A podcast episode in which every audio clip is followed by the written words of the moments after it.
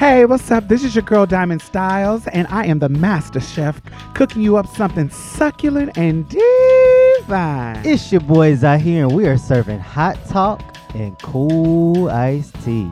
And I'm Mia Mix, here to set the tone and make sure the mood is right. So come on in and get comfortable. Pull up a chair, have a seat. You can even take your shoes off. Wait, not if your feet is down. Oh, hell no. Welcome to Marsha's Plate. Time has come for you to be the change you want them to be, yeah.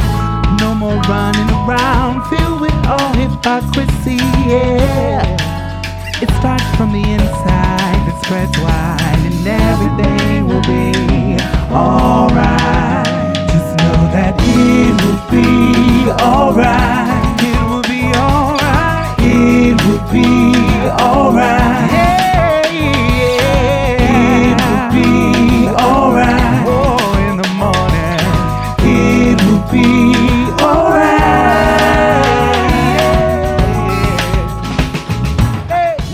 Yo, join the conversation. Hashtag Marsha's Plate.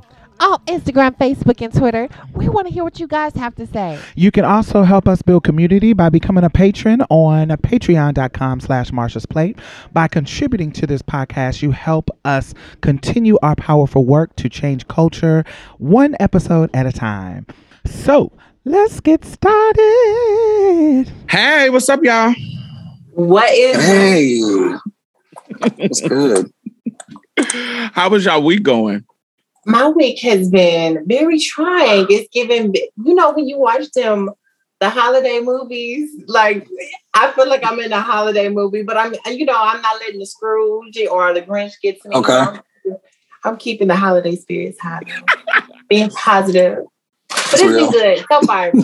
yeah, it's been good. Um, my week's been okay. I mean, it's a little towards the end. It was a little bit more difficult. Uh, I had a procedure done on my back where they took out a lipoma, kind of like Dr. Pimple Popper kind of thing. They like go in and then take it out. But mine was a little bit more difficult to take out than they expected.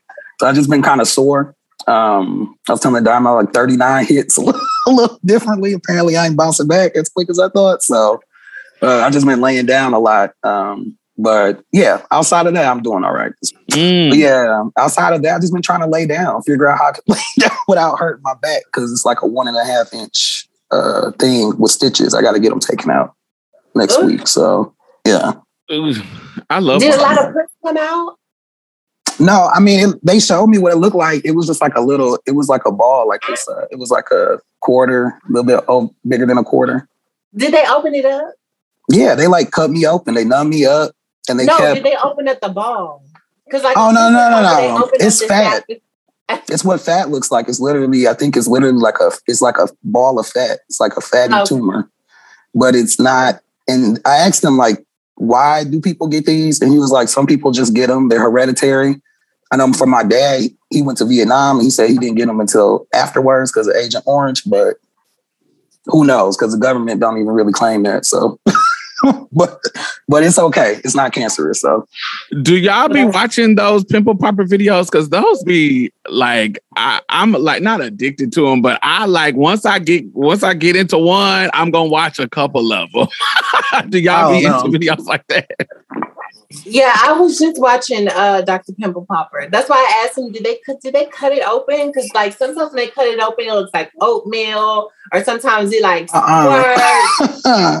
It's, No. it's interesting. No, Yeah. but it was it wasn't fragments though because like the the it was like kind of stuck in there and it was like it, it was like next to my spine on the left in my middle of my back on the left so it was just like this ball but, But did it uh, relieve like some pressure? Like it feel it seems like it would have some pressure if like you had a knot right there by your spine. yeah I can't tell right now because I just got stitches right now so I just been figure out like how to sit or how to how not to uh, irritate it too much because but the the doctor was kind of anyway he was kind of less days ago I didn't like that. He was younger and he was just like all right we'll see you next week to take the stitches out. I was like so is it gonna be painful? Should I be cleaning it? He gave me one band-aid. One bandage like them big band-aids and was like here you go you you know. Anyway so I might have to call them up and be like racism Cause I was like, why are you trying to skedaddle me out here? You just open my back up, my body up. baby. and stitched it up. Like what? What, girl? On to the next person. He. Anyway, but I'm okay. God is good. So Speaking of holiday movies, I recently watched um The Grinch again. I had been watching it, but I really enjoyed Jim Carrey's. There is nobody. um, I talked about this on Twitter. There's nobody who could have played the Grinch like Jim Carrey. He should have got a fucking Oscar for that. What holiday movies are y'all watching? Recent, what are some of your favorite holiday movies? Are y'all are y'all into watching holiday movies, or are they a source of depression for y'all? Because they do be kind of depressing sometimes. I'm I like the Divas Christmas Carol. That's a I got a group of friends. Uh, we call ourselves the Divas, and we always watch uh, Divas Christmas Carol with Vanessa Williams. That VH1 thing she did a while ago. That's a classic. I've never seen that. Oh, it's a classic. You probably could get it on YouTube. It's good though. I mean, it's not. You know, it's it's so good. It's so bad. It's good. You know. Does Vanessa Williams Williams play the Scrooge character type character? Yes. Okay. Yes. Yeah. One of my other favorites too was uh Mrs. Scrooge with Cicely Tyson. That's a oh, that's a throwback. It used to come on like whatever, like the WB channels before they were WB Come or, on, YouTube or whatever, or C Dub. Used to be like superstations. I like. I always like all the Home Alone. But th- those are my Mm. favorite go tos. Um, Those are classics. Yeah. Yeah. those are my favorite ones. And um, I forgot it's this one where um, it's this one's kind of like scary comedy type of one, like Santa, Santa Nick or something where Santa is not actually Santa. He's like this demon or something, and Ooh. he's he's like wearing everybody out, but then like everybody Krampus, that's what it's called. That one's Krampus. Oh. Oh, that, that one is fun. you would like a scary Christmas show. it's fun. It keeps you on your toes, and then it's funny too. So I like me a cute little mix. Growing up, it was Friday After Next. That was my favorite holiday. Mm. Now, I forgot. I forgot the Friday after next was holiday themed, unlike the other ones. I'm- now I don't care to watch uh, Christmas movies, but Mm. yeah. I think my favorite. I think I'm old school, so I'm gonna go with um. I definitely the Grinch, but like the original cartoon Dr. Seuss Grinch. But also um, what's the one where the the land of the misfit toys? Is that Rudolph story? We we had a like it's old. It's like Uh, is it like the claymation? yes? the one with uh, the very very old one when there was like a um abominable abominable snowman wearing the toys Mhm. out. I love Mhm. that one. I'm showing my age, but I love that one. But that's older than me. That's like my fucking granny's age. But um that one, I love that one. And I also love I like the Charlie Brown one too. It's something about the Charlie Brown Mm. with that with that little bitty ass um Piano. Christmas tree and the and the okay. um, and the star was too heavy for it. I, I thought that was so cute. It reminds me of being a kid. And yeah, those three are my favorites. Favorite Christmas Christmas shows. I think. Yeah, those are my favorite. So, audience, tell us what hashtag us Marsha's play and tell us what your favorite Christmas shows are and why. Hit us up on Instagram or hit, her, hit us up on Twitter, wherever you you know follow us at, and let us know what your favorite Christmas show is.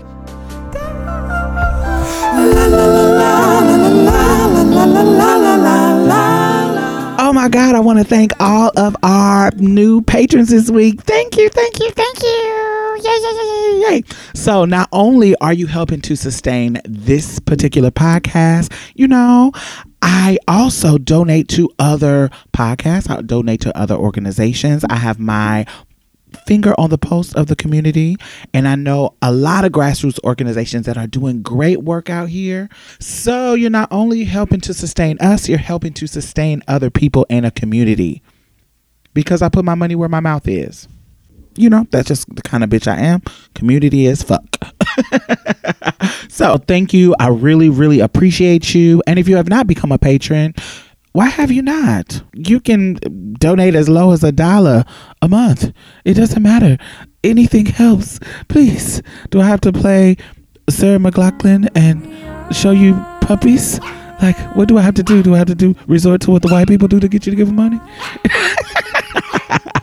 Alrighty. Anyway, thank y'all. And the Patreon and PayPal link is at the bottom. Back to the show. I thought this was something important to talk about because um has to do with trans people getting jobs. So I feel like, you know, tis the season where people are trying to get them some extra income. You might try to get you like a second job or the third job. I don't know. You know, the girls are trying to get different revenues of coins. Right. So if that's what you're trying to do and you're trying to go to Uber and get you a job, bitch, make sure that your driver's license and everything matches. Because they Mm. are clipping the girls' boobs.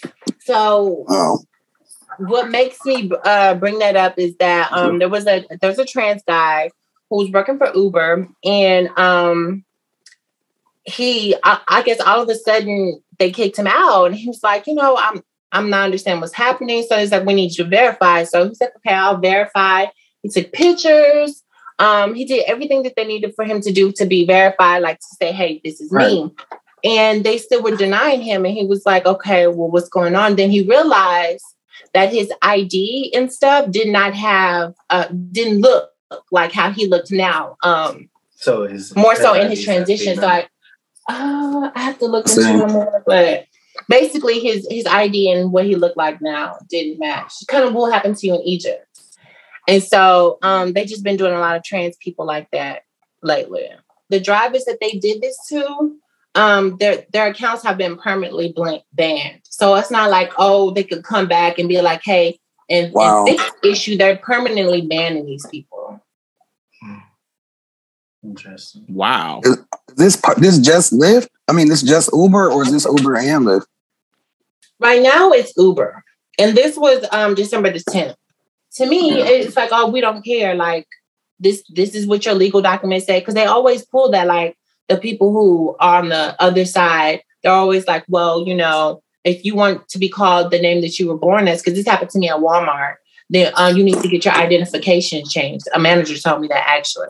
also it's it feels like in my mind I, i'm thinking like this is like these are the type of jobs that save us when we have problems with getting hired at traditional Mhm. regular regular jobs like these Yep. type of independent um 1099 jobs where we you know we we don't have a boss. This is literally how trans people who have issues with you know job placement or issues with workforce discrimination because of you know how they look or because of whatever reason whatever barriers they get jobs like uber and doordash because of the lack of barriers. So the fact that this and this is, could be their only survival because you know, I know being an ex sex worker, when I was trying to come out of the sex game because they were fucking fucking with the ads and and and bothering Hmm. people who making our ads getting taken down, getting flagged, and blah blah blah blah blah.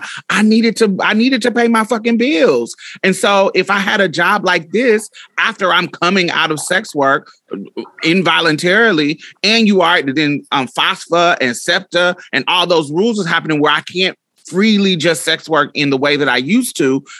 These are the type of jobs that saves people lives and saves people livelihoods. So when you start fucking up these type of jobs, it really affects the people who are on the fucking margin. So this Exactly. is so fucking shady to me. Yeah, Yeah.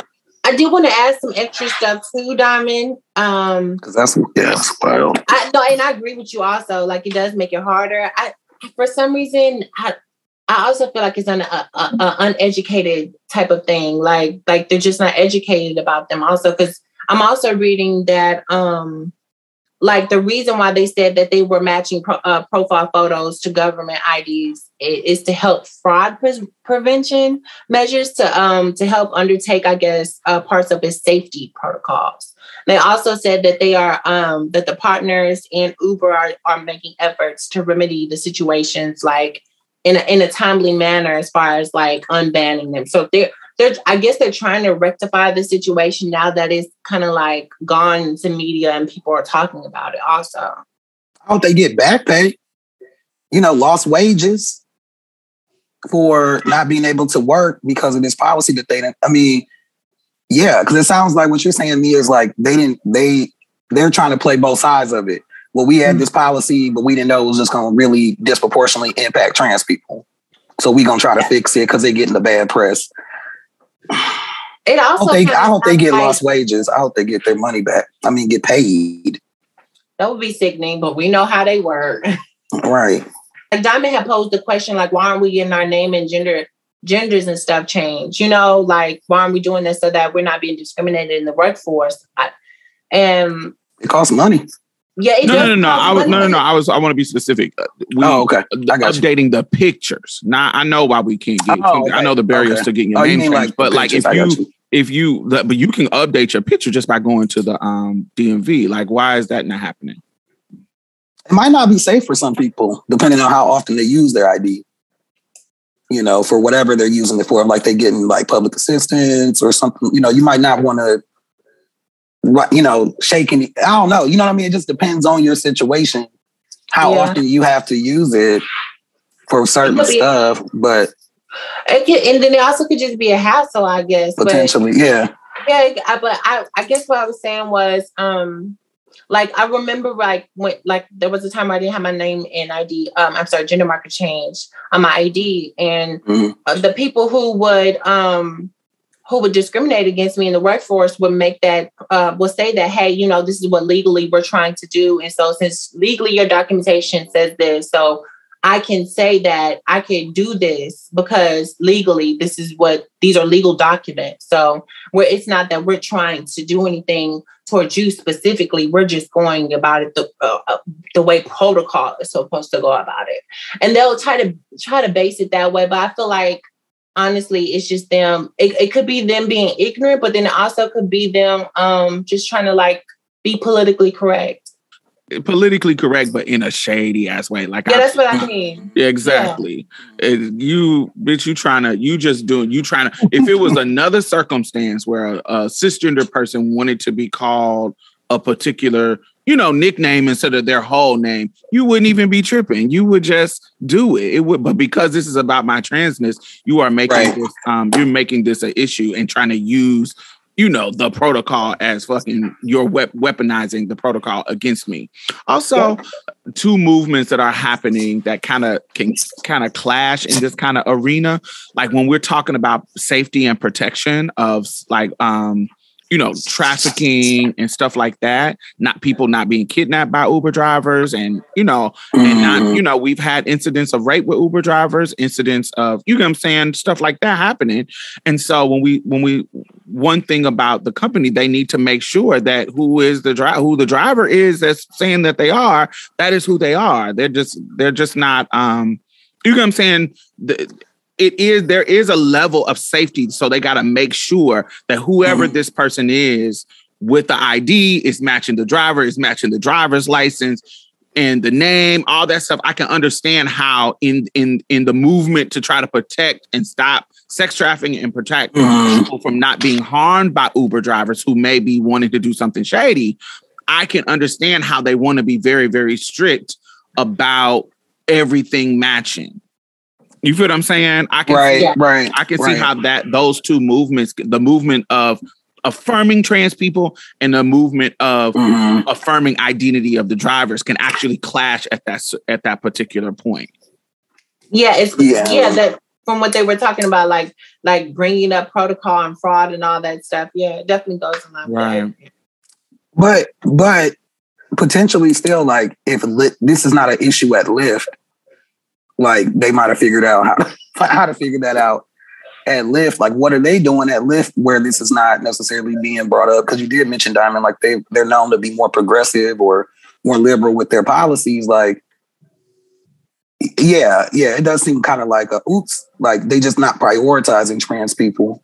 it's hard to gauge like hey are they actually being late or are they not unless you're in this mm-hmm. situation to, if, with both of those clashing things, trying to make Mhm. sure identity is right to protect people who may be harmed by some person using Uber as a tool to kidnap women, uh, or or you know Mhm. whoever that might be kidnappable.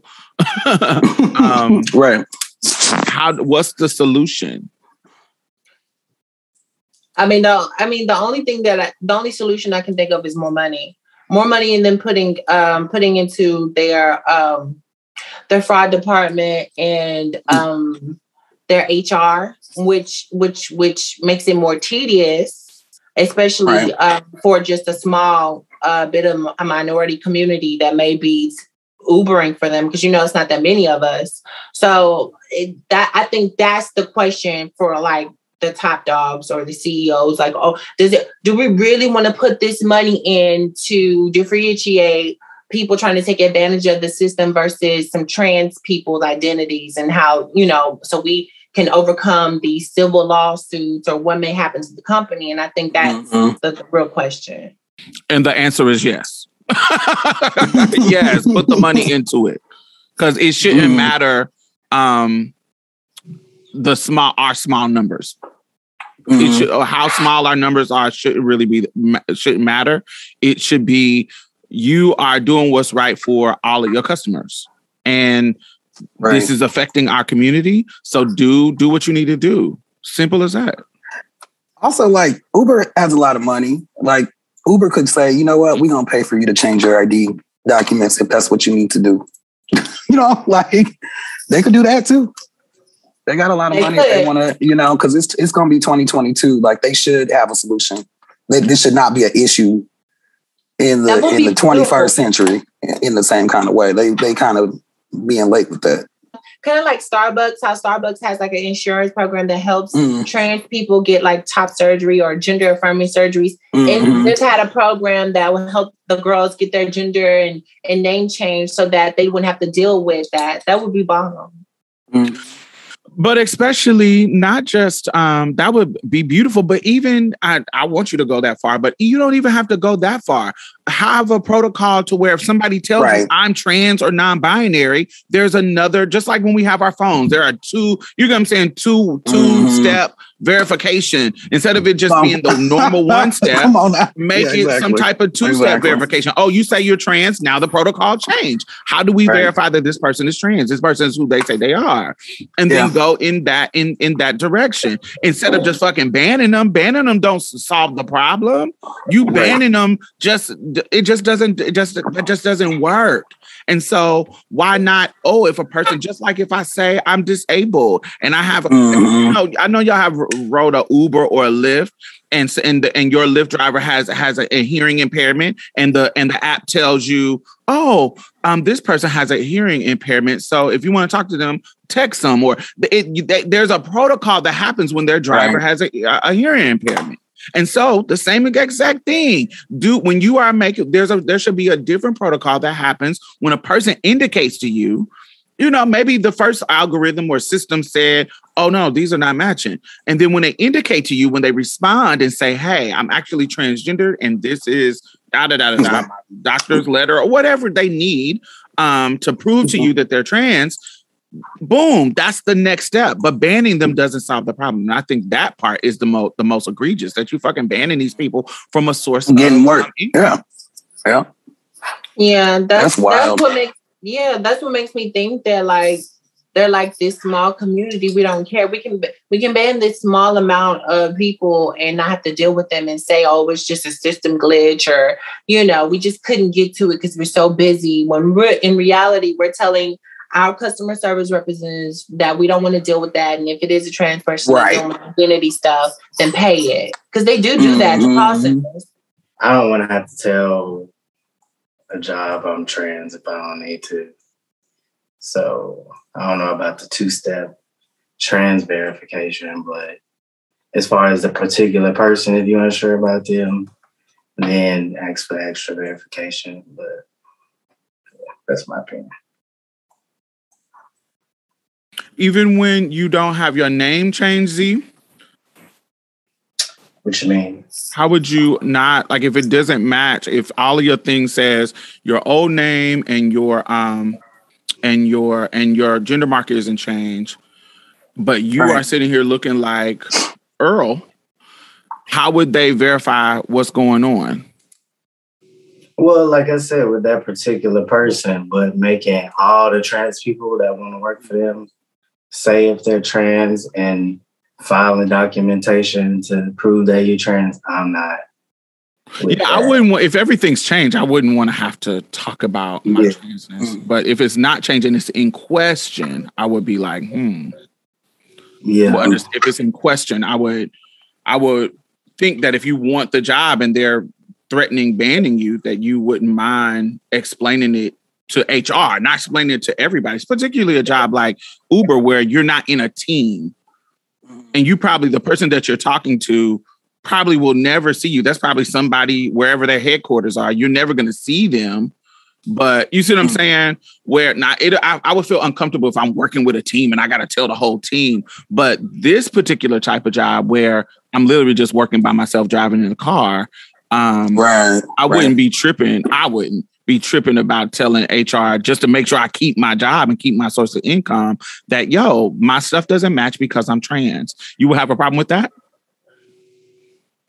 Um, if it didn't match, um, you know, like for like that particular person, yeah. But like for it to be, uh, you say you want a job with Uber, and if like they ask you if you trans or not, and there's only a selection where you have to put that you trans, No. and you have to submit documentation. I wouldn't want that. no, I wouldn't want that either. Yeah. Right. Mm-mm. What do you guys think that um, Uber can do as far as management um, to help implement and make it easier for trans people to be able to work for them without all the clause Mm. and extra stuff to hoops and hurdles? What do you guys think? Hashtag March.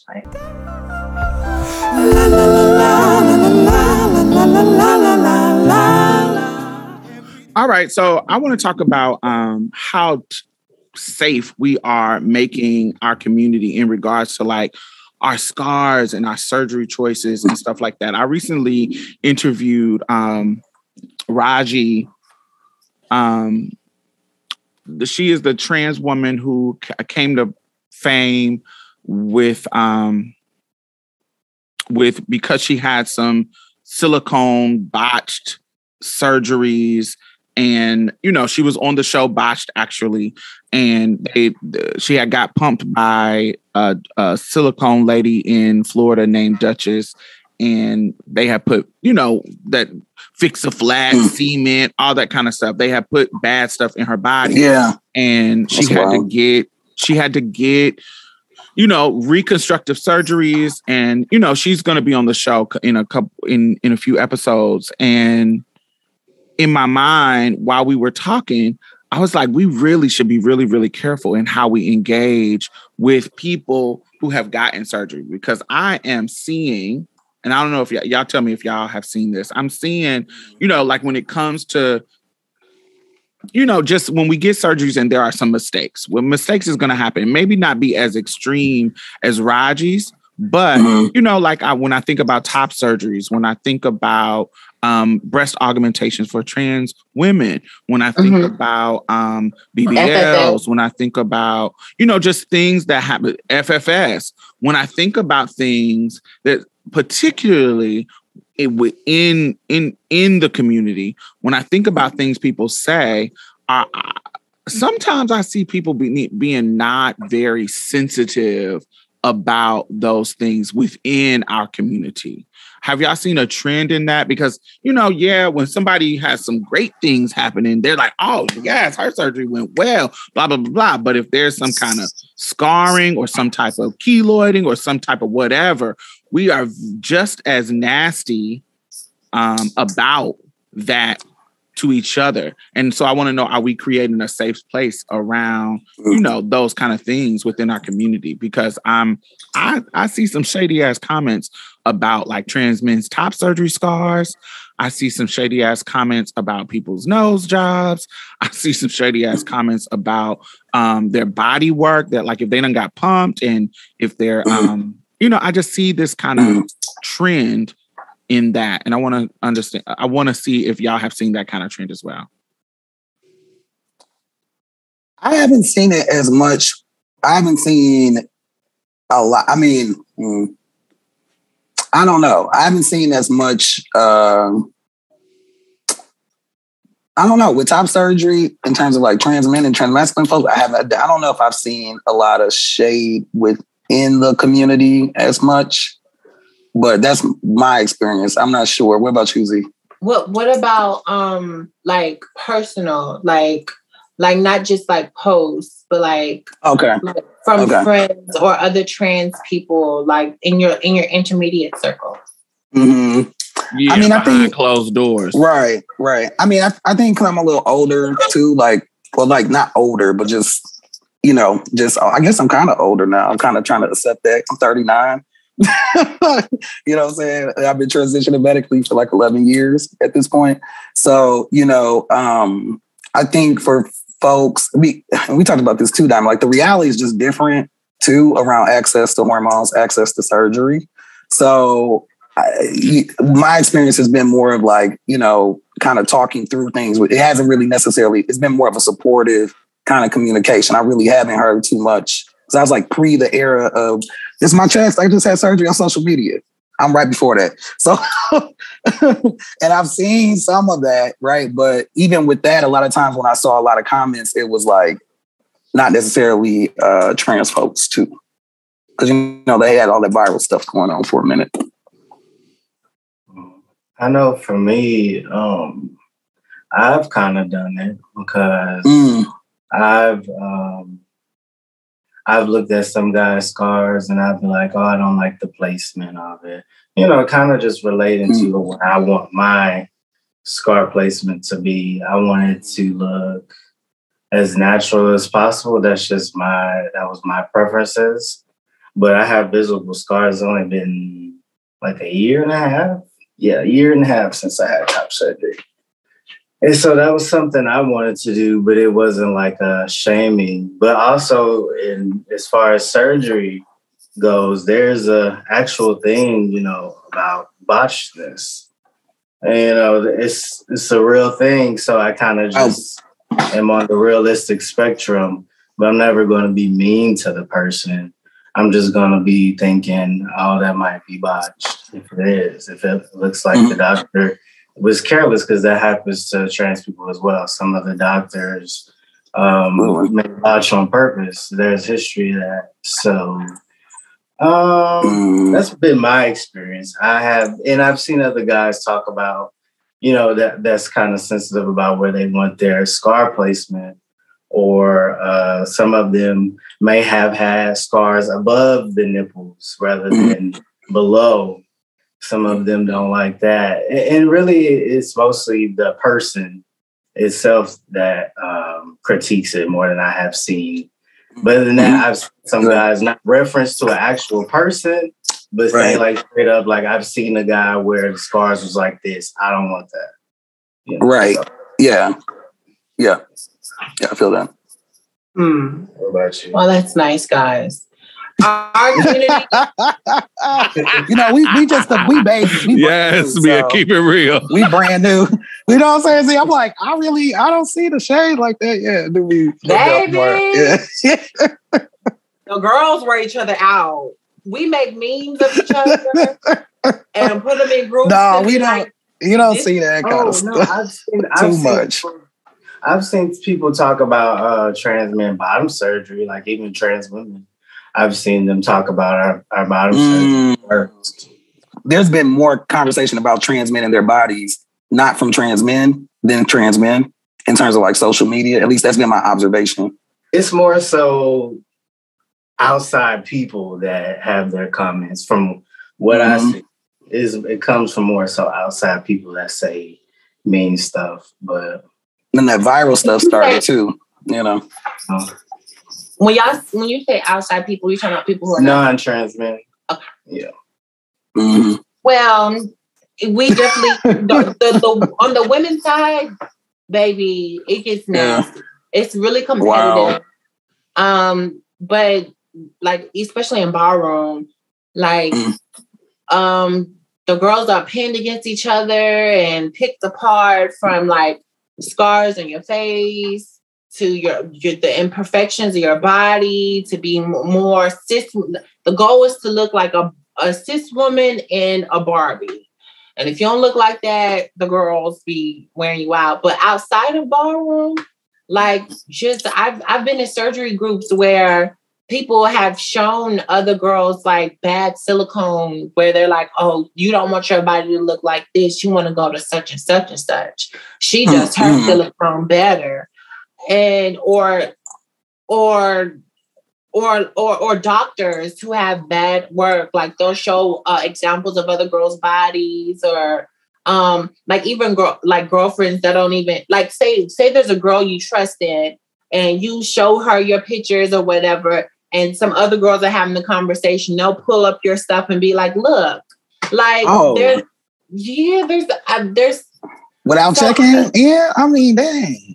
I mean We said mm, that. Misogyny, though. They do that. They do that with with cis cis women. Do that with cis women. Yeah. Cis men do that to cis women and trans women, and people kind of just let men kind of just be. are you talking about like Barbara? I'm talking about society. Oh, breaking women down Mm. so much.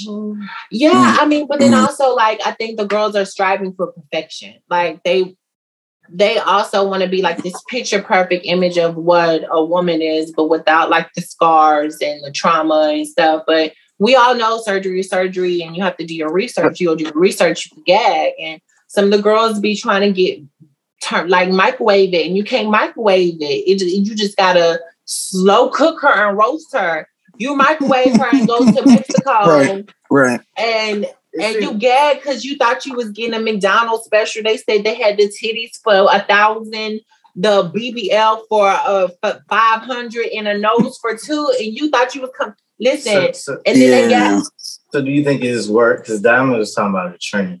Do you feel like it's worse now than it was before? Because this has been going on. Is it worse now? Yeah. Um, to be honest, I'm not. I'm not in the groups anymore, but I would think it's the same. Like, I don't think anything Mm. has really changed. Like, I don't think there's like this big, big thing where people are are starting to now wear the girls out. What I think it is now is that people are more open about their surgeries, and it's Mm. become very accessible to people. And people are are people can clock surgeries now. So now it's like everybody is like reading it, like, oh, everybody in Atlanta got BBLs or like Mm. it's I think since it's so accessible, people are starting to it's, it's starting to become a norm in the culture to see, oh, did she got her body done? She didn't. No, she doesn't. And I think it's always kind of been like that, but it's just getting a little worse. Is it? I mean, I mean, you want to look like a girl, uh, the doll. Like it comes with some things, honey. You want the attention, they're gonna break you down. That's what they do. I Is do, it I do see a, No, I do but- see more of a negative when it comes to trans women, and I think that's when it comes when it comes to like who is talking about on a negative level. I I definitely like you like you said, Mia. Um, I, I definitely see um trans women, even with trans women about trans me. I see it more often in that regard, but but that's usually about when I see trans women talking about um, um, trans men, it's usually about their top surgery. Anytime, not saying that this doesn't apply everywhere, but anytime that I have ever seen and had a negative conversation about bottom surgery with trans men has been from other trans men. I like I, there. There have been pictures sent to me by other trans men about about bottom surgery in a negative way. Oh, Like I have never. I, that hasn't happened to me. Wow.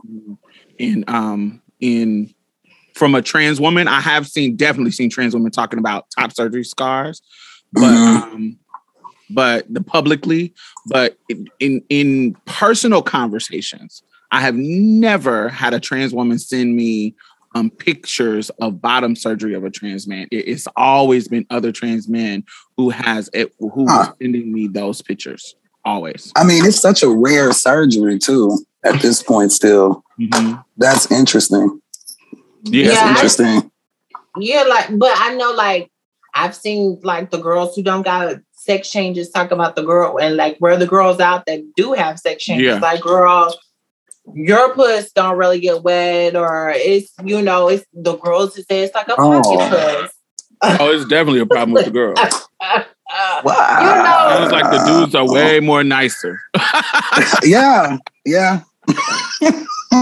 you know, and but like you know, when like having those conversations, like I can see like a sex change Yeah. woman being like, wow, like it wearing them out, especially after you had the procedure and it's irreversible.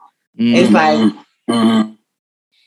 mm. Yeah, I'm, I think I think for trans guys, like you know, it's still very much so uncharted territory because trans men are it's a relatively new thing in terms of there's research in terms of access to uh, hormones. So there's like cultures being created around trans men like as we speak because it just this is like a first time you had maybe even 10 years where you just had uh, that much visibility you know so it'll be interesting to see what this looks that conversation sounds like in like five to ten years around um, trans men now that folks can like be like oh yeah i get out of high school i can get access and can know that that's a possibility while they going up yeah, it's gonna be the same thing it, you think so uptick wherever you see an uptick of people mm. going to it's just human nature, really. Y'all ready to start getting clocked easily? Because it's gonna happen. Once y'all start it's already happening. What y'all been, nah, not like us. We could like yeah. go out in public mm. they wear us out. It's, that's how it's gonna be with y'all. Once y'all become more popular, they're gonna be like, oh yeah, that's a green man. We can tell because because that's how they wear us out. I think it, I think it happens in cis oh, gay spaces though. I think that happens now. Yeah, with cis gay men, I've definitely not for everybody, but I've definitely been in spaces where cis gay men are trying to like fill guys up to can see if they really trans and stuff like that. Like it's feel it's a thing.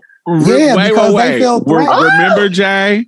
Remember that is so lame. Yeah. Uh, yeah, yeah, Jay, absolutely. Do you remember? Do you remember when we was in at the Wild Rose in Seattle and we yeah. were there and that we witnessed, and that, we witnessed that trans something. guy got felt up by the trans yeah. the the cisgender gay man? I, that had mm. never happened in my face. I knew it happened, but it had yeah. never happened in my face. Yeah, especially like you know, I think because a lot of trans guys are read as gay or read as queer and read as kind of like a little bit feminine, like guys, a lot of guys, you know, they they be salty and kind of jealous, honestly. Like, why are you in my space? They see trans guys as threatening. I think that's a big part of that. And also, I think it's a part of the culture. They are the gay culture is real, much, much more touchy feely um not saying that all gay men like that but there are you know coming i've seen them be more um aggressive with each other than you know you know definitely women ain't comfortable with that in certain spaces but with gay culture yeah yeah. it'd be me, a lot. I see i see a more and more comfortability with you know coming up and touching a nigga dick. While oh. yes there are some gay men who are like no i don't like that shit but there are some in the culture i have seen it multiple times where you know, being touchy feely is not abnormal. That and that's so wild because, like, you know, for like for many AFAB, assigned female birth people, it's like that is not what most people are used to. That shit feels straight up like a violation off the top. Sure because does. especially if you're a black girl, you, you a black AFAB person, you have to survive black girlhood. to get to a place to be, you know, put pretend possibly a black woman in the world, or if you transition early, you know what I'm saying? Like you're not here for none of that at all. Absolutely. These are my parts, honey. Like, like you did not, I didn't consent to your touch. Get away from me. Like, if that's what you want to do, let me know. We can play, but like, we're gonna have to talk first. like, that's wild. But you then know? y'all also enter in a space like where men's like, like yeah, like it's almost like y'all don't mind. Like when you think of, and not, I'm not saying. I think like, it's new. Um, I'm not saying that's what how trans men exploration. I'm sorry, go ahead. No, my bad. I, I was just saying, like, I think it's new too for like a lot of trans guys. Like, I know when I first started transition, my therapist was like, girl, you're just gonna have to explore. You know, have to try new things. I think mm-hmm. you in new social spaces, people, you know, I think some of that, some of that is just, okay, I'm just gonna try to explore and like letting stuff slide too. I, I, think it's both be happening at the same time sometimes because it's like, I don't know, is this now, is this a new normal or not? You know, it's kind of like dipping your foot in the pool to see what's safe for some mm-hmm. people. And I think that's why some people end up putting up with shit they wouldn't have put up with before they transition. Mm-hmm. and I think that's true across the board for a lot of trans folks, right? Like we, a lot of folks when we transition, we're like, I'll try, uh, you know, because you don't know, you know. Um, but for a lot of AFAB trans dudes, like they weren't interacting with anybody except for other AFAB people too. So that's like a whole that's a whole new thing too to deal with with gay cis dudes being in your space like that, in in your face like that when this might be the first time you're trying to even talk to uh, a cisgender dude. Or this might be the first time that you're trying to talk to a, a person who's assigned male at birth. For a lot of trans guys, they never even, you know, for myself, I'll speak for myself. I was gold star. You know what I'm saying? I pledge allegiance. I was a lesbian. I was gay. I was a dyke. I was gay. You know what I'm saying? I was a woman that slept with woman. I was a black centered lesbian woman, girl, woman who loves women, blah, blah, blah, blah, blah. For over 15, like 15 years some shit. You know what I'm saying? So to go out of that space to, you know, actually like I'll speak for myself. Like I'm attracted to guys, but like I couldn't explore that because it made me a woman. It made be a girl, right? So my, with the gender stuff in the head. So after transitioning, I feel like I can be received the way I am now and dip my toe in the pool, maybe, but not. But all this touchy up in my space, filling people up, and it's just weird. It's just weird. I think about it. I actually had more girls violate me in that way than Mm, That's my. mhm. They used to Mhm. invade my face a lot. I didn't Mm. like, but they was fine. I, yeah, I bet That's such a man response. it is. what I was gonna say was, um, you know, like you know how some women will disregard like a man, um, as far as like his space because you know naturally in society women are usually preyed on because of misogyny and patriarchy, so they don't take in consideration that this man may feel, you know, some type of way by you touching him or something because he's usually the predator. So Mhm. I I think I think coming from a space where, you know, um, oh, I can't even speak for trans men, but I'm just saying like I think that there is a um a disregard in a man's space sexually because of that atmosphere of it. And Mhm. um that's why I think gay men are like, oh, whatever, you know. But there's like I feel I still feel like there that you should respect somebody's boundaries as an individual, like regardless Absolutely. of how society norms or what people usually do in these spaces. I think that people are individuals first, and um, you should respect their boundaries. And I don't think it's appropriate for anybody to touch anybody, regardless of what culture you're a part of. Like I had a I had a man, a gay man, touch my uh, butt in the club, but he wasn't given like, oh, Mm. ooh, I like your ass. It was given what they usually give, trying to see if my booty was soft or if it was real. Like they always wow. do. And I was, and I and I, I looked at him like, girl, don't touch me. Because some of the girls let them like them let them touch and feel so they can see, you know, get into their realness. Don't touch me. Mm, Nah, no, you no, don't put your hands on me. Things. That's I happened. do to you me. just like I do the trade. Don't touch me, baby. Huh? That's happened to me with cis het me. They would just grab, grab. Like if I was in a party or something before I transition. Before I transition, they used to just might be walking by and just get a grab and you look and they already gone. Right. They do it on purpose. or you passing through in the club Yeah. and uh, you feel a hand out of nowhere Yeah. and you and you don't even know who it came from. You turn around, all the niggas is looking different ways. You're like, what the fuck just happened? You know, Mm. a couple times, baby. Well, I was problematic. I was when pre-transition and definitely after transition. I'm that bitch that will if I'm in the club that I will grab your dick. I would. I would not do it to trans men. I, I'm. I've Mhm. never been. It's something about trans men that I'm not. Um, because I'm conscious they not from that culture. It feels like I'm. I don't even play with them on any Mhm. kind of touching at all level. mhm. And so, but with cis cis dudes, oh baby, I, I, I was that girl who Wow. I would. That's how I would flirt. If you in sweatpants, I'm gonna come up and poke it. If you and but they would, they would Wow. invite it. They would. Mhm. You know what I'm saying? It would be. It would be like, oh, Everybody's trying to do? It would Right. be like, Everybody oh, knows what's up. don't touch it if you ain't trying to do something. And I'll be like, uh, I am trying to do something. Let's see where where, where we about to go. And it it'll it'll get it going. It'll it it was a way to not saying that it's right. I, I understand the culture of we're trying to uh um you know uh, respect people's boundary. I just totally understand that's the culture we need to get to. Um, I'm Mhm. just explaining my thoughts when I was not practicing that movement.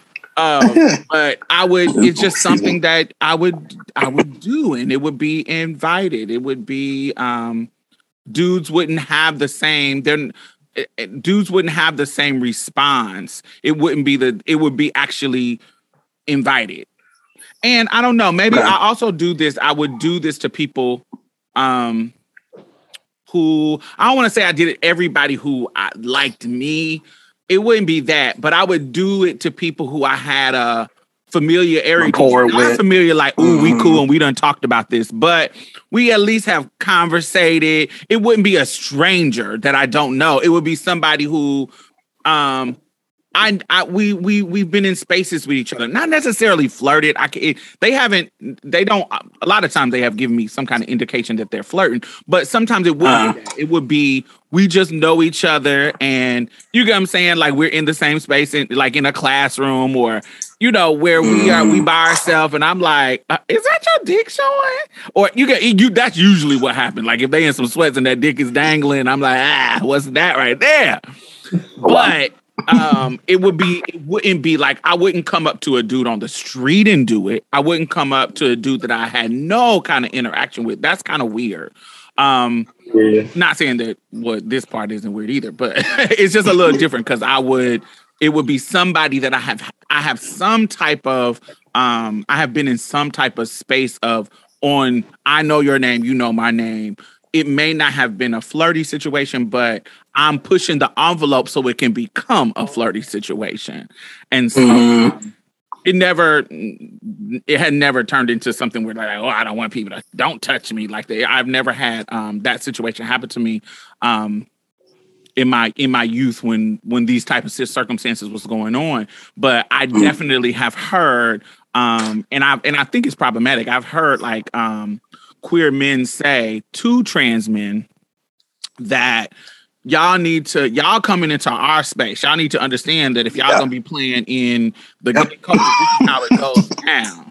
And so, Mhm. and in my mind, I'm like, eh, that sounds kind of ugly. If they're setting boundaries with you, it that's when it gets kind of weird. That's when you can be in spaces where you're getting called out for some kind of sexual assault or rapey situation because you are literally telling them that this is how our culture goes down and basically saying they shouldn't have a problem with what you're talking about. And I think Right. that's when it gets like, ooh, ooh no, Yeah. I've Yeah, been that's- I've been told that before, but yeah, I'm sure. It, it's Mhm. gotten weird with uh with women when I've shown like a sort of disinterest disinterest and they keep going and be like, damn, like I remember this one girl, she just kept going too far. I, I was like, damn, I am showing some disinterest. I ain't really but like it, we like knew each other, but shit, some women don't get the the idea either some people I had to tell them like, you know, chill out a little bit. You know, I make up some shit like I got a girlfriend. Like this was before, like back then, but yeah, that's my experience. I haven't really had it with with gay men, but they have told me straight up like you need to deal with how certain men over sexualize you, like how gay men use us as a fetish sometimes he basically told me I need to get over that because that's how gay men are. They fetishize each other, which is true to a degree. Because I ain't never seen so much kind of weird sexual interest till I got like, to the gay side. So I'm just being real. So yeah.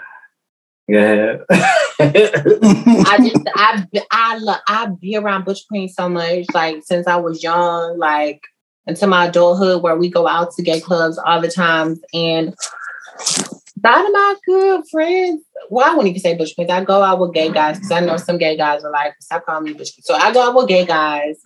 And I know some gay friends that are just like, no, don't they're pooch. Like you can't touch me. Like they give off the same energy. So for like for y'all from for them to tell y'all y'all need to get used to it there are even men in in the culture that are Right. not okay with them touching them so Exactly. it- it's very predatory for them to say that hmm As I got more Right. into the culture, I understood why he said that to me.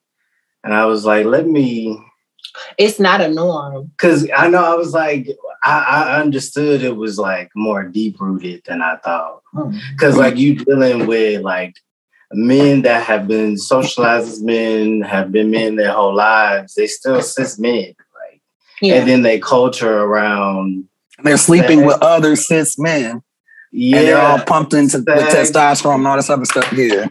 it's bound to have it's bound for them to have some of them to have that Mm. mindset about it and that's why some trans men become traumatized from dealing with it. I know a guy that recently got uh, Yeah. spiked hanging out with some uh, gay men, so some gay cis men. So I mean, it happens. Shit, they do be predatory, but it's kind of just like part of that man culture too. I've heard of some gay, um, some gay trans men getting raped. Also, Yeah. like, like, It's like, coming. dru- like drugged, not drugged to the point where they're unconscious, but like, like, um, just fed and a lot of booze and weed, and they do. I mean, they do the trade the same way, Mm. but it's not okay. You mean Right. cis guys? Yes, it's the cis head performing men. So we went on to another topic, another subject, of course, but um, I think it's really important for us to, when it comes to the things that we're doing to change our body and surgery, we need to be really tender and sensitive about Yeah. how we are treating each other in regards. I think this is something that, you know, cis people can adapt to. Um, people are just out here trying to, um, you know, present the best way they can to the world. And, you know, that that can range from a whole gender identity change and that could range Mhm. from just a girl who wants, you know, I want to go from a a small A cup to a C cup, I, just so I can be comfortable with my body. These are all Yeah. just uh, um, Yeah. we are just doing things that I want to present to the world my best self. Who and and I'm not to I'm not to that point where I'm not on that that train of you should just be trying to accept what nat- God naturally gave you. Some folks ain't on that bullshit. Some folks are Right. want to you know do what they can to be more proactive in how they present to the world. And so um, we got to be really really careful in our community how we are talking about each other's surgery, talking about each other's results, talking about each other's um, even when we talk when we had an interview with um, Ms. Joelle um, a couple of episodes ago, how we are Mhm. talking about other girls and and other women and other men and other boys transition and and other non-binary people, other people's transition, and if, if Uh-huh. just how we talk about it, be very very sensitive because um you know we got to be the change. Y'all, y'all listen to the beginning of the song of the we got to be the change that we want to see. We can't be uh, we cannot be talking to um, people and um, talking to, to the cis people, pointing our finger, da da da da da da, and we're not giving that same grace and tenderness to um, each other, and that goes along with respecting people's boundaries and respecting people's um, sexuality and when and where they and when and how they want you to engage with them with their bodies and their presence. It doesn't matter what the culture is saying. It doesn't matter what the the culture is racist. The culture is sexist. The culture is a lot of Right. motherfucking things that we don't want to be, and so we want to make sure that we are um, doing what we can to be the examples in the culture to make sure that um, we are being tender to each other. So let us know what you think. Hashtag Marsha's Plate. And um, mm, what have you experienced when it comes to how people are talking about surgeries and even how you um, engage with co- the community that you are the, the different community now that you that you are a part of. How is that um, working out for you? And so yeah tell us what you think. Hashtag marsha's plate.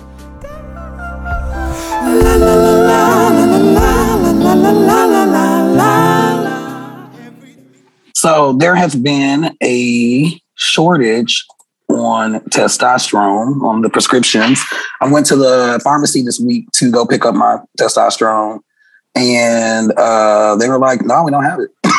and I was just like, "Why don't you have it?" Because I ordered it. Um, they had it at a different one. I tried to transfer, and they said that's when they told me they had a backlog. Um, and apparently, they had a backlog this summer as well. And uh, when I was looking it up, just like what's going on with this, apparently there's been a backlog and it's been impacting folks all over the world, not just the United States. Um, but the issue is partially because of the supply chain with um, the manufacturer and the manufacturing focusing on the COVID 19 vaccine, which has made um, testosterone increasingly hard to find, apparently. Um, so I don't know if y'all have heard about this. Um, yeah, Canada and the US, you know, like the reason this is important though, too, right? It's like, because if you don't have your testosterone, you know, for a lot of folks, after a certain amount of time, your body is going to start to, uh, uh, all the fat and shit in your skin, everything's going to shift back into a state before you took testosterone. It's going to shift back into a state that has more estrogen or progesterone. And then for trans guys who have not, and you can get your period. So let's be clear, your period comes back. And then two, for guys who have had a hysterectomy or a oophorectomy or had their ovaries removed, then they have no hormones in their body. So then that really puts you at risk for early onset menopause and a, a whole set of issues. So it's really important that people have um, access to their hormones. Pfizer, for example, they they're not even making as much testosterone because they're making COVID nineteen vaccine that ain't nobody taking here. so like that's you know that's a part of the the issue um and it's impacting you know folks all the way you know at the continent too articles about folks over in south africa trying to work around this uh, issue Work around what? The testosterone shortage? yeah yeah not having access to their to their medication Hmm. That really sucks. Is, is that an issue with um any of hrt for when it comes to trans women for trans film folks I haven't had that experience, but the question I, I kind of have: d- Does cis men not take tea, tea for any reason? This men do, but it's not. It's not. It's not a common. It's not a common prescription. It wasn't. It's not. It's not. It's not like an enormous amount of like. The, I think there's a couple things too because there's way more people that take testosterone now. Like the market is bigger than it used to be. Um, and today you only get a one ml vial for. Um, yeah, you only get a one ml vial, which is like one milliliter vial back in the day, you used to get a 10 milliliter vial of testosterone, and you could use that for whatever your dosage is. So, like if you take a half a mil, you know, every week, or you know, one ml or two ml a month, then that two, four, six, eight, ten, boom, you got five months worth of prescription. If you take one, you know, like that. But they about 20, I want to say like 2000, around like 2012 or so. It might have been some Obama stuff. Like he might, I think when he changed, he changed some policies uh, that helped with more access. And it just Mhm. was like bloop through the roof. All these people take testosterone. Everybody, you get testosterone, you get testosterone. The college campuses offer testosterone now. So if you go to a lot of public institutions, you go to like a, a big, a larger school, you can just be like, I'm gonna go to the school services and get tea. So now you got a whole market of folks who have nothing to do with college campuses getting more access. And then you also got a market in these concentrated college campus areas too. So it's just making it more hard. And at the end of the day, where it's the most, the least accessible is for folks in the hood. Because I, you know, depending on where you live, the pharmacy is going to have more depending on the market too. So it becomes a class issue as well. I'm so glad I was a black market girl before I became a prescribed girl because, baby, when the shit hit the fan, I know who to go to. Yeah, and there's there's not really there is a black market around testosterone. not saying that whatever. I'm just saying it's not it's not as it hasn't been in existence as long, and it's not as big. Yeah, we would. I would. Shit, I start getting. So when I started taking Moans, was which was back in fucking, you know, 96, 97. I we I would get it from the drag queens, and they would they would take me into the um Mm, the um bathroom and shoot me in my butt with the hormones in the bathroom stall. Um, then when I started going to Mexico, I would just I would go to the pharmacist in Mexico and um, buy the vials there, and that was that actually was the better. I, f- I got I found better results with those.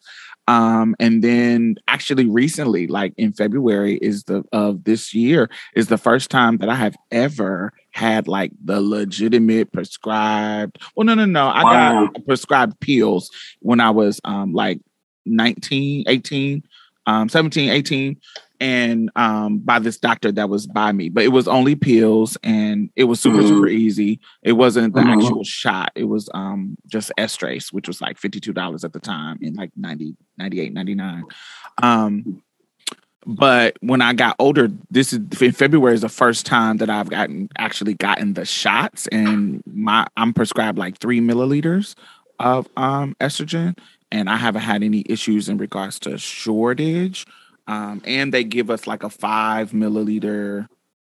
No, no, no, a Mhm. five. Um, I don't know. I would have to look it up, but it's they give us enough to where it's lasting me a lot.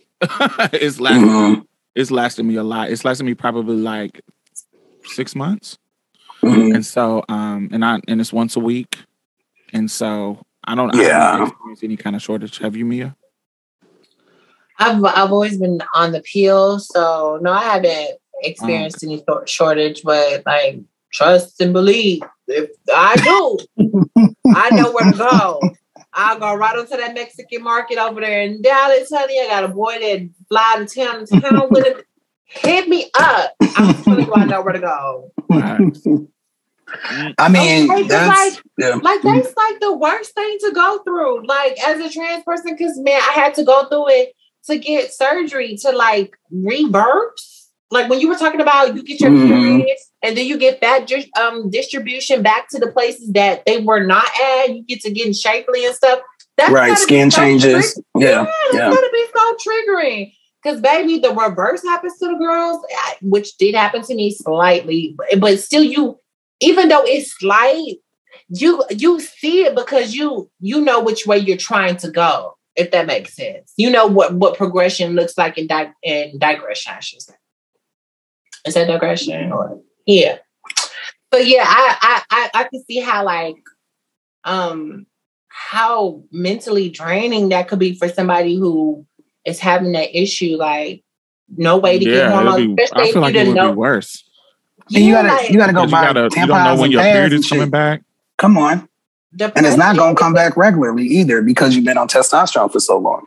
So it's gonna take that's gotta re-regulate as well if you're in that situation. You know. Um Yeah. yeah, it's Very triggering. triggering. It's triggering. Yes, yes, yes, yes, yes. You know. Is is there a tentative time that this might problem might? Um, they say that the shortage began in March. It's affecting both of the leading manufacturers of injectable testosterone, Bausch and Fiber, Pfizer, not Fiber. Uh, Pfizer says it began. It might be ongoing until early 2022. So hopefully it will be over soon. Um, but I know that that's got to be it's triggering to me. Like, you know, like I hope they have my prescription uh this week. Hopefully they'll have it tomorrow, you know, tomorrow or Tuesday. But again, just like, you know, like I've, I've been in a situation where my hormones were, oh, it was a whole situation that went down. But but my body kind of was kind of going this like flux situation. I ended up getting like a pyadonal pyadonal cyst. It's like a cyst on your um at the top of your butt crack, ass crack, the the, the tailbone or some shit. Like I had no idea, right? Because my skin, I was in a situation where like I, my body was uh the I was taking my testosterone, but my body was losing testosterone at the same time. It was the, the whole thing going down at the time. And so, you know, my skin was going in back and forth and you know harder, softer, harder, softer. So that's how I ended up with this with this cyst. So like the the repercussions of something like that, it's not even just like, okay, now my whole thinking, my whole body's gonna be off because I don't have my T. But also then you add this added element, oh shit, am I gonna have to buy tampons? Am I gonna have to go buy pads? Am I gonna have to go through this thing that I thought I would never have to go through again because I started testosterone? You know, um, on top of the the skin, you know, like it's just so many different, like you said, me, it's like it's different. There's so many different changes, and they're concerned about people taking risky measures to uh to uh, to compensate because again, like the black market situation for testosterone is not really a, it's not it's a new thing. You and know? I would love to see uh to for somebody to do some research about like our intercommunity connections because um there's a certain level of isolation that I see in trans men with that I don't see in trans women. We may be, you know, we may be catty and you know, da da da, but we are a community. Like any city I go to that I have lived in, there's a community of trans women even ones that you that you that don't like each other there's still a community where their word of mouth can get around what what the doctors can we go to what surgeries can we go to who is doing silicone who is you know there is Yeah. a level of community that i see in um in trans women that i have seen for decades that i have not seen in trans men that now i'm seeing it more often of them coming together and building community spaces for one another but I didn't see that in the same way. I, I didn't see that growing up in the same way that I saw with trans women. With trans men, the the I saw trans men, but they were um, isolated. They weren't in community with each other, uh, going to the club together. Where trans women, I saw that for I've I've never been in a space where I didn't see trans women doing that. Does it make sense? That's real. Yeah. I think it's a combination of things too, though. Yeah, it is changing. I think it's a combination of things too. I think most uh, people assigned female at birth growing up tend to be more social. And then when you transition, people have an expectation that men aren't supposed to be social. People put a lot of project a lot of uh, stuff onto folks.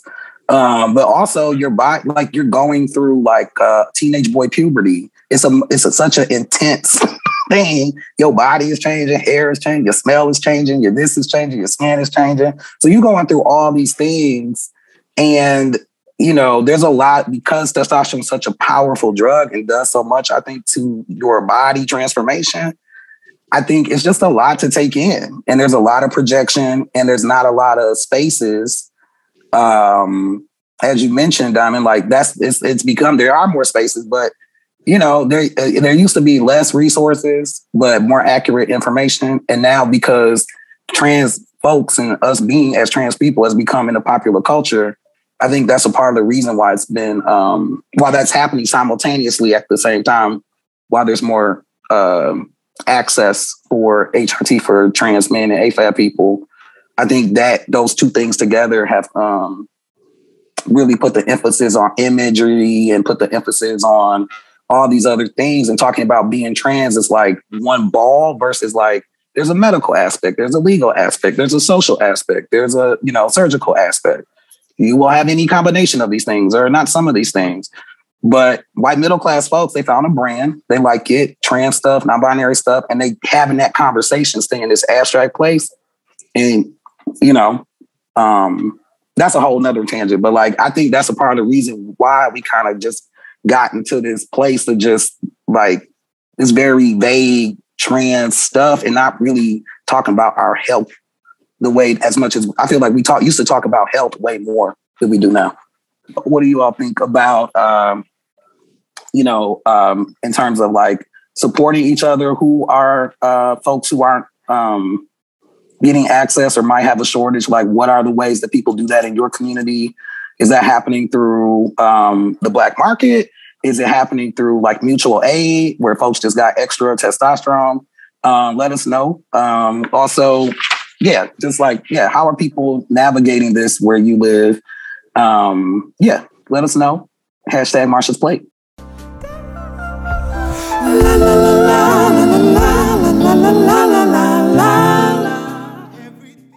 So I came across a uh, article. It's about a book called "The Hidden Case of Ewan Forbes and the Unwritten History of the Trans Experience" by Zoe Playdon. It's basically a book about a white trans man in the 1900s.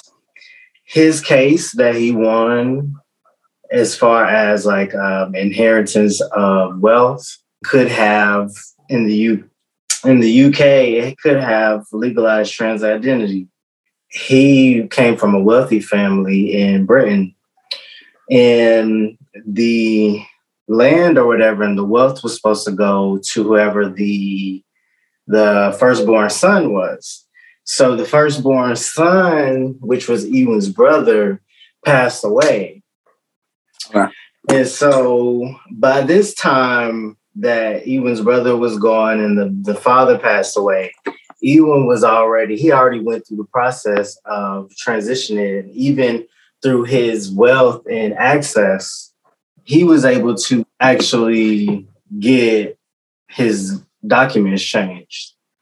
Oh And wow. So because of his ties, and this was in the 1900s, like from 19, like about 1912, 19 uh, through like 1930s. And so he was able to do it. And so when he was going to get the, the, the wealth transferred over, the next in kin was his cousin John. And so he was going to get it, but his sister, which was a lesbian, actually said, no, he's actually was born a girl. And his sister's name was Margaret. Wow. Yeah, I know. And A And, hater. um, Haters in the 19th Wow. century. And right. And but she later backtracked after she Mm, realized her mm. lesbianness was still an oppress- oppression thing. She realized that didn't work in her favor. She realized it actually will kind of work in her favor if Ewan got some rights. So she backtracked. Huh. And by this time, the cousin already butted in, like, yeah, I, I want the wealth. That's for me. I'm a cis man. And so um basically Ewan went through all these these hoops to, you know, in court and eventually won the case that he proved his maleness in a in a, you know, in a Mm. way that showed documents A legal that way? yeah, it showed consistency of him living as a man for so long because he started hormones already by that time too. He was able to get hormone Wow. injections like uh the year after 1932 when the first trans woman got her sex change then after that he was able to get access that opened the door for access to hormonal therapy and psychological therapy and stuff so like around 1933 he was already on hormones and stuff and Wow. so Wow. what was interesting in the article is it talks about um, you know even though trans women were far more numerous and visible in the 1960s and 1990s the book Mhm. shows us that in the 1930s trans men were overwhelmingly featured in popular Mm. news stories about sex changes specifically Wow. and, you know, being trans was a mystery, and trans women who were considered far rare, far rarer than trans men were especially mysterious in the 1930s time. So I thought that was an interesting aspect of it.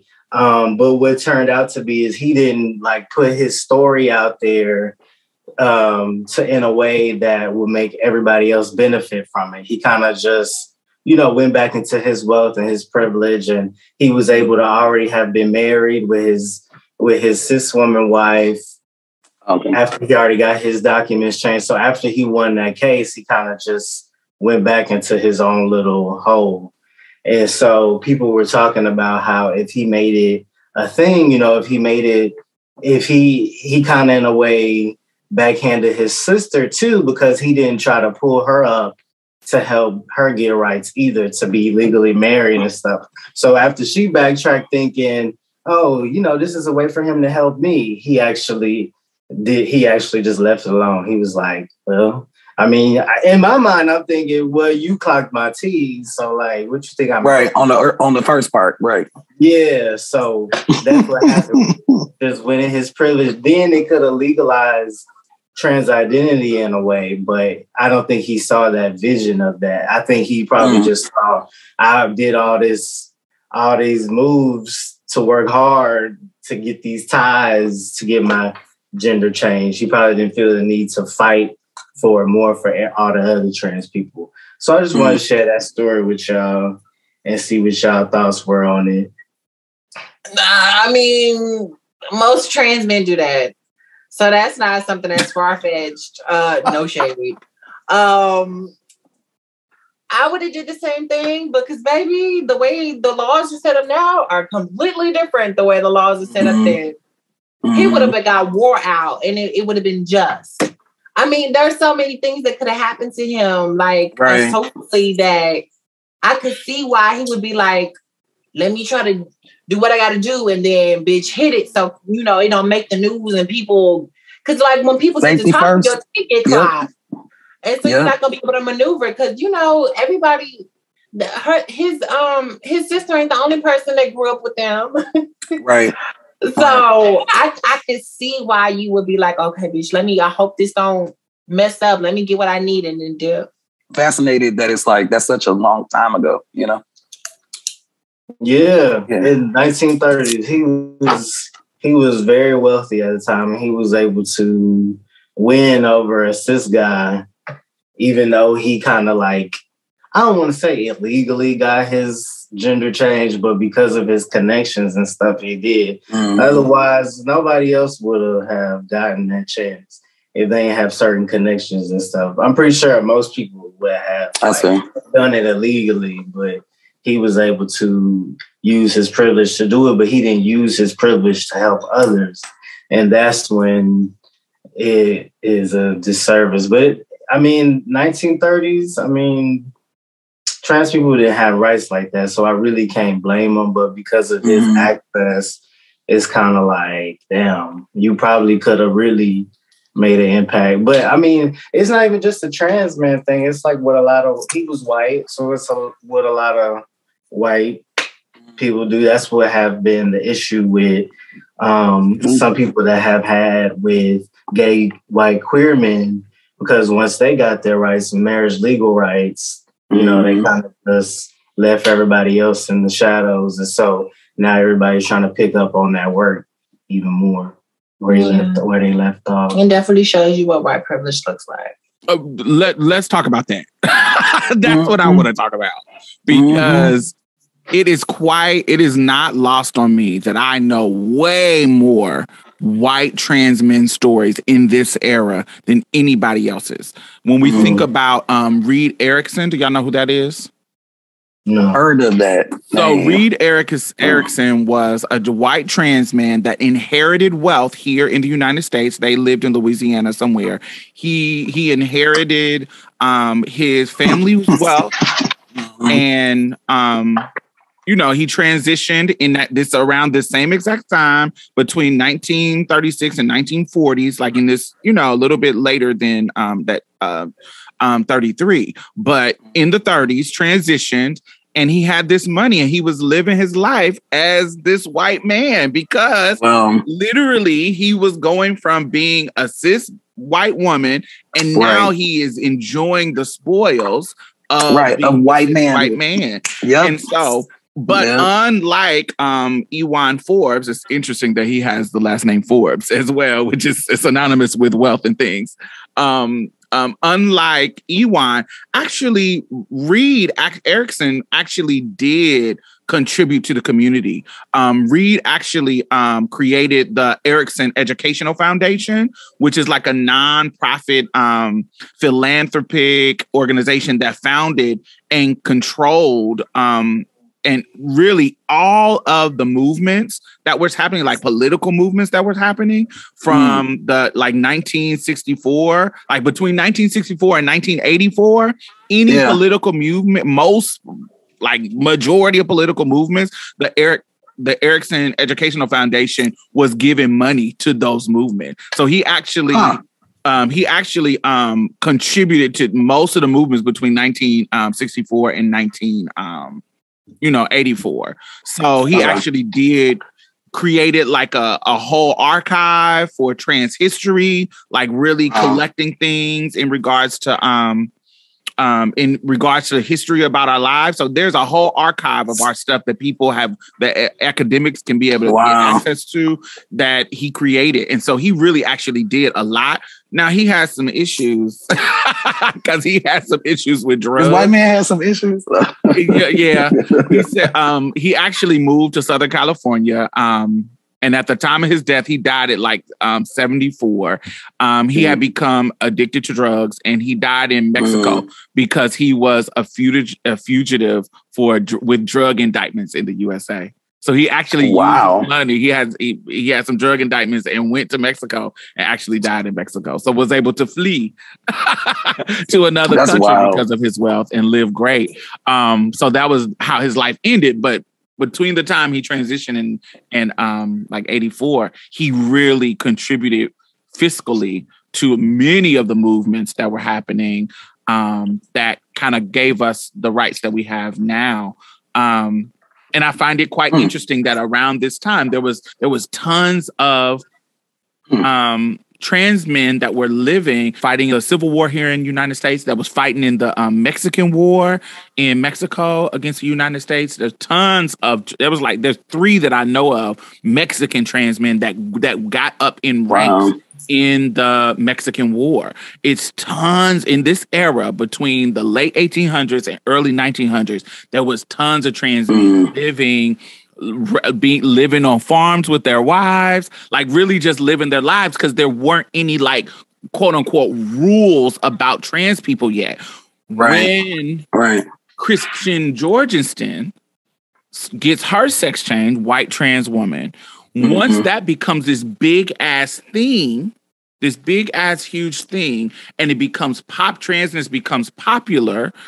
Um, Right. Then now the government and the people who the the the conservative people, religious people now because they're seeing this as a um you know, as uh, something that they got to fight against, that's when they start making those rules. Those those um, you know, this is when the Hays rules came along. Um, as far as far as like anti-homosexual being being played on on movie screens, it's Mhm. they started to have a backlash against anything that was out of the norm.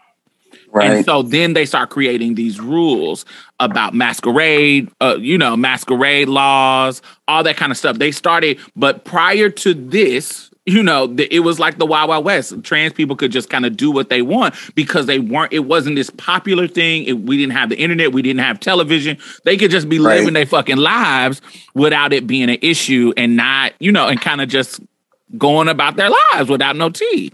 And so we are now battling against the laws that were created in our history um, that um, Wow. you know that that was created to be against us because of the popularity of a Christian Jorgensen, because of those things, and because of the sensationalism of trans women and that whole thing about oh a man going to a woman, because that's the whole thing why um, Christian was popular because they was like oh she's a GI, she's a Right. military person that's going oh to be this glamazon bombshell, so and so, so and so Mm. that sensationalism that's why it became popular. That's why the rules started. They had to change the rules to kind of wear us out. And so it's beautiful seeing that kind of history and we as as folks now can make that kind of connection um, in regards to um, our history and understand that we are undoing the shit that was happening. Right after that, um, he ended up getting his hormone surgery, which I mean hormone therapy, which I didn't know went back that far. But um, it also the the Playdon says the book writer says that um, the publication of the book 1880 in 1886, Psychopathia Sexualis. It was a medical book by a psychiatrist in Germany and he was basically just talking about the differences between sexual behavior, quote, uh, aka gay men and uh, lesbian women. But mostly they were focused on AMAB people. It says the difference between gay men and trans people, basically, and saying how they were two different things. And so that's what Hmm. first started to benefit trans people altogether. So I basically want to close out by saying, you know, try to be, you know, aware of what your privileges are. Sometimes your complexion is the protection. And as one of my favorite comedians would say. Right. So, you know, I'm one of those people. And so sometimes I take a step back, like, hmm, but I also know I can't help what privileges I was born with. So it's just like sometimes I have to check myself, like, okay, maybe I am operating from a place of privilege. So sometimes it calls for that. You know what I'm saying? So I just want y'all to just check what your privileges are. All right. Well, I think we did a show, y'all. Make sure y'all tell us what you think. Um, Jonathan, you are a welcome Um, addition, I love Glad to be here. having. It's beautiful. Thank you Yeah. for being here. Um, and yeah, we'll see y'all next week. Well, that's it. Thank you for coming and getting a taste of Marsha's plate. You can listen to us on iTunes and SoundCloud. Make sure you leave a review because we really need those five stars, y'all. And go like our Facebook page and leave some comments. We'll be posting exclusive content every Thursday, so you definitely don't want to miss out. You can also follow us on Twitter and any other social media site at Marsha's Plate. If you'd like to donate or advertise with us, hit us up at diamondstylz at gmail.com. That's diamond, S T Y L Z, at gmail.com. And that's it for us, y'all. Bye. Bye bye. You gonna say bye, Mia? Oh, bye, y'all. Oh. Every little thing's gonna be alright. Don't you worry about a thing.